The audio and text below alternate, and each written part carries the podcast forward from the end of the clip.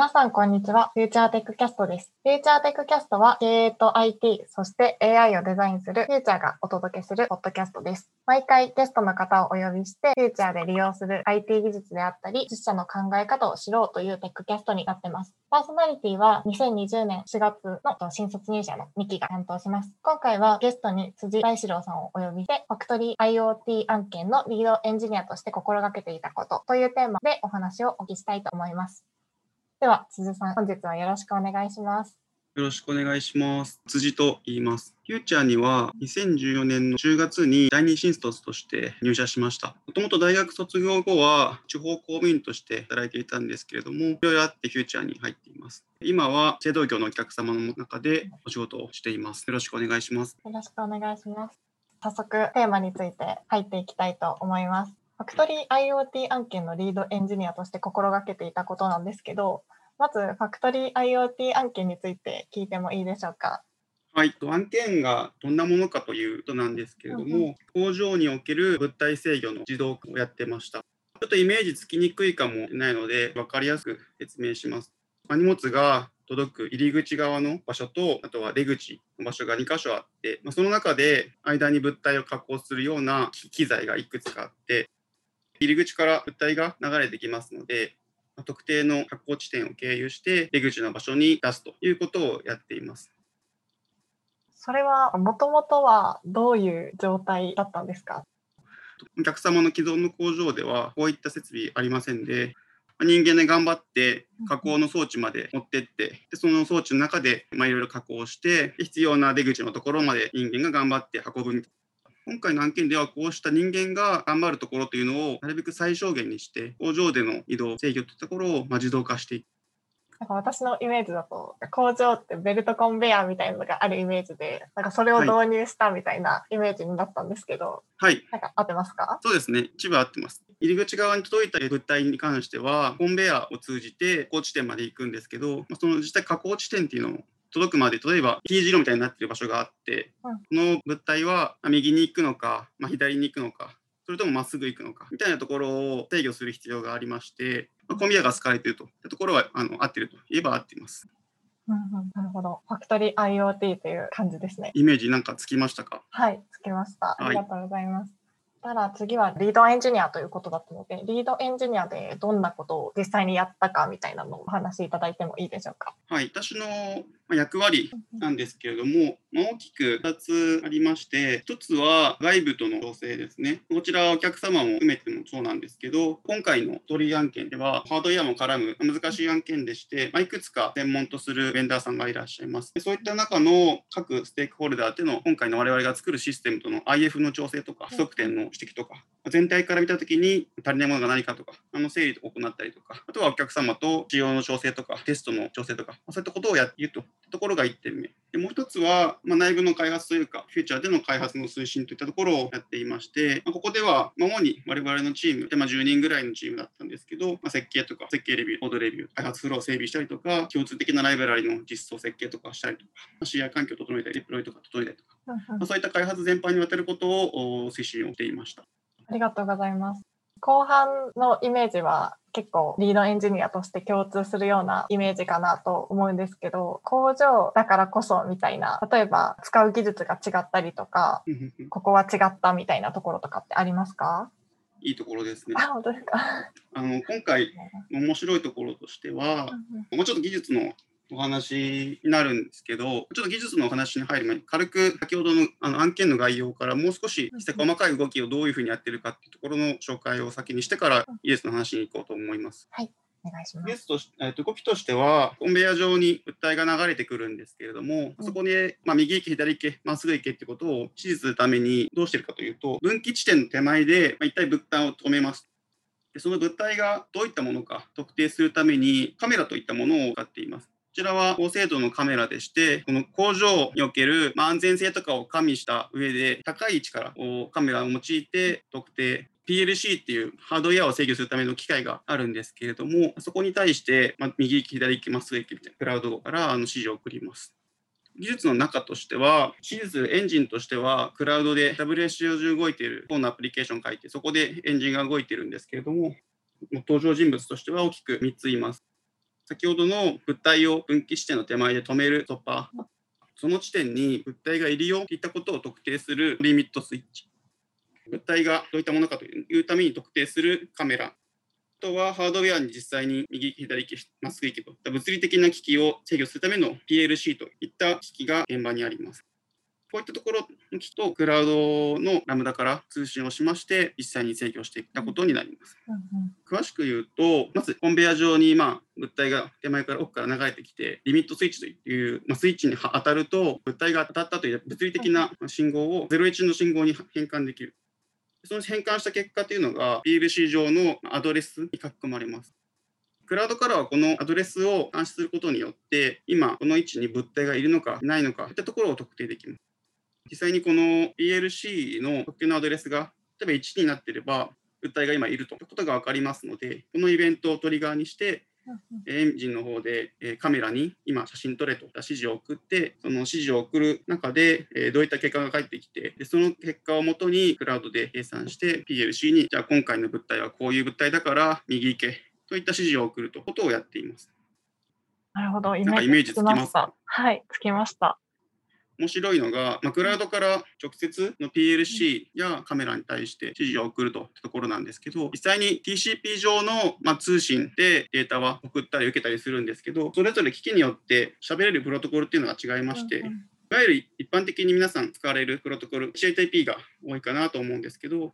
こういった物理機器と通信するときには、例えば PLC と通信するときには、MC プロトコルといったプロトコルがあって、これがあの TCP 上のペイペイロードとして流れてくるので、そういったプロトコルを使ってやり取りする。あるいはカメラに対しては、 Modbus という、まプロトコルがあるんですけど、こういったプロトコルを用いて、それぞれ機器とクラウドが通信して処理を行うといったことをやっています。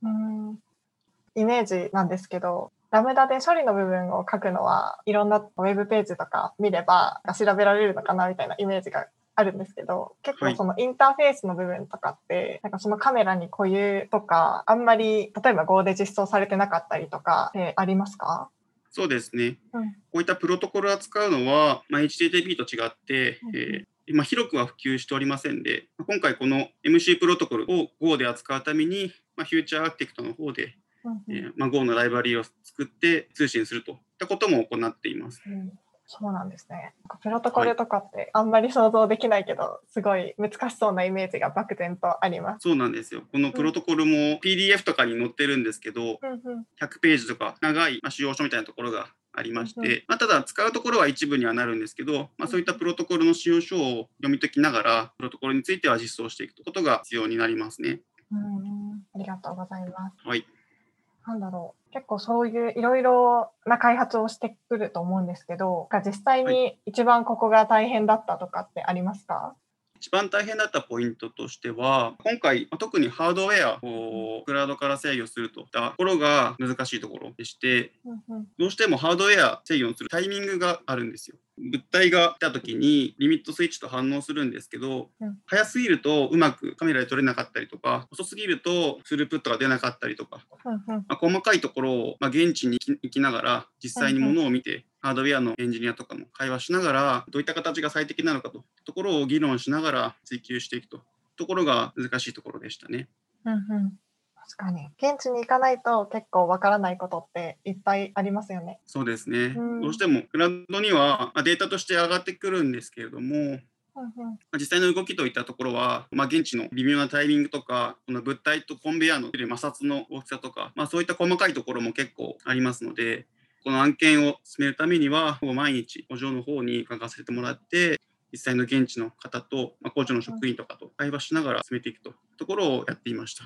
うんうん、結構そこって工場ならではの大変さなのかなって今聞いてて思いました。工場が変わっちゃうと、うね、もうその微妙な調整はその工場ごとにしないといけないってことですよね。そうですね。うん、まああの逆にこういったお客様に対してお客様を目指すべき理想点に対して我々も一点一点考えながら最適を追い求めるといったところは、まあ、フューチャーのいいところでもあるかなと思います。パッケージとかではなくてこうお客様に対してどういったものを必要かといったところを議論して実際に実装し込むといったところがフューチャーでできますので、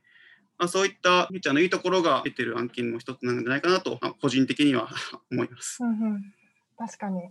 逆に言うとあの新しいお客様で新しい工場でこういったことをやりたいみたいな時があった場合はもちろん既存のソリューションとかはあのうまく適用できないところもあるかなと思いますので、また現地に伺わせてもらって、えー、どういった形が最適かといったところを議論して実装していくみたいなところは必要になってくるかなとは思います。うんうん、そうですね。すごい。ぜひ案件お待ちしてます。ぜひぜひ。はい。はい。なるほど。マネジメントといいますか、その工場の方とのやり取りとかはいかがでしたか？意識していたこととしては、お客様の目線に立って、まあ、業務を考えるといったことを意識していました。特にお客様が業務を回すために、まずは今の形がどういうふうになっているかといったところを、まちゃんと把握して、その上でこうシステムを使ったときに、どういうふうな形で業務が変わっていくのかところを説明しながら進めていたところはあります。なので、お客様が持っているその価値観とか、ま既存の業務の在り方とか、まあ、そういったところをなるべく会話の中とか汲み取りながら、まあ、見立てってどういった形で進めていくのがいいのか。といったところをご提案とかしていました。うんうん、なんかこの案件ってそもそもフューチャー driven でその周りのベンダーさんとかが決まっていたかとかあとは先ほどのコンベアとか、なんかその辺は決まっていて、的な感じでフューチャーが入っていたのかって言ったらどっちなんですか？とまあ、私が入ったフェーズにも途中からといったところもあるんですけど、うん、ある程度コンベヤーの配置とか工場の物理的な配置みたいなところはすでに決まってまして、具体的に今カメラをどうしていくかとか、あ細かいところをどうしていくかとお客様のもとでいろいろ決めていたと。でフューチャーとしてはもちろんこのクラウドのエンジンを作っていくといったところがメインにはなってくるんですけど、まあ、そうではなくてよりお客様の目線に立って集権システムを考えたときに、まあ、どういった形があるべきなのか、そういったところはあの考えさせていただいて、えー、ご提案させていただいているところはあります。うんうんありがとうございます。そしたら、イメージもエンジニアとしても、ファクトリー IoT としてもイメージがついたので、今後、同じような案件をする方とか、リードエンジニアに向けてアドバイスというか、あったりしますか？心がけとしては、まあ、フューチャーのどの案件でもいるかなと思うんですけど、まあ、システムを作るといったところももちろん大事なんですけど、お客様の目線に立って、どういったものを目指していくところが最適なのか、目指すべきところがどこなのかところを考えながら、じゃあそれを実現するためにどういうシステムが必要なのかといったところを考え抜くといったところが大事なんじゃないかなと思います。うんうん、その中でフューチャーはまあ実装までできるので、そのあるべき形にとってシステムがじゃあどういうふうにあるべきかと、どういうシステムの機能配置が最適なのかを考えて、最後まで実装する、運用するといったところまでできるといったところが重要なのかなと思って。ともう一つは、まあ、リードエンジニアとしてやってきた中で思ったんですけど、やっぱりチームのメンバーを信頼するとか、まあ、育てるとところは、まあ、すごく重要なことだなと思っています。自分でも実装できるといったところも増えてきちゃうと、まあ、どうしても何でもかんでも自分でやりがちみたいなところあったりするかもしれないんですけど、うんうん、積極的にこのメンバーに対していろいろ課題とか割り振って、まあ、その中でストレッチしてもらって、まあ、成長してもらう、まあ、そういったあの個々の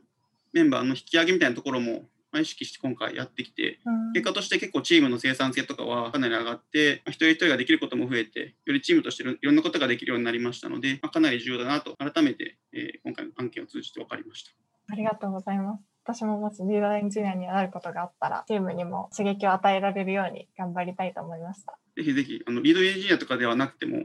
何ですかね、自分が困ったこととか、あの感じたこととか、そういったことをチームに発信するとかでもかなり貢献できるかなと思いますので、まあ、明日からできるポイントとして自分から発信するところは大事にしてもらうといいかなと思います。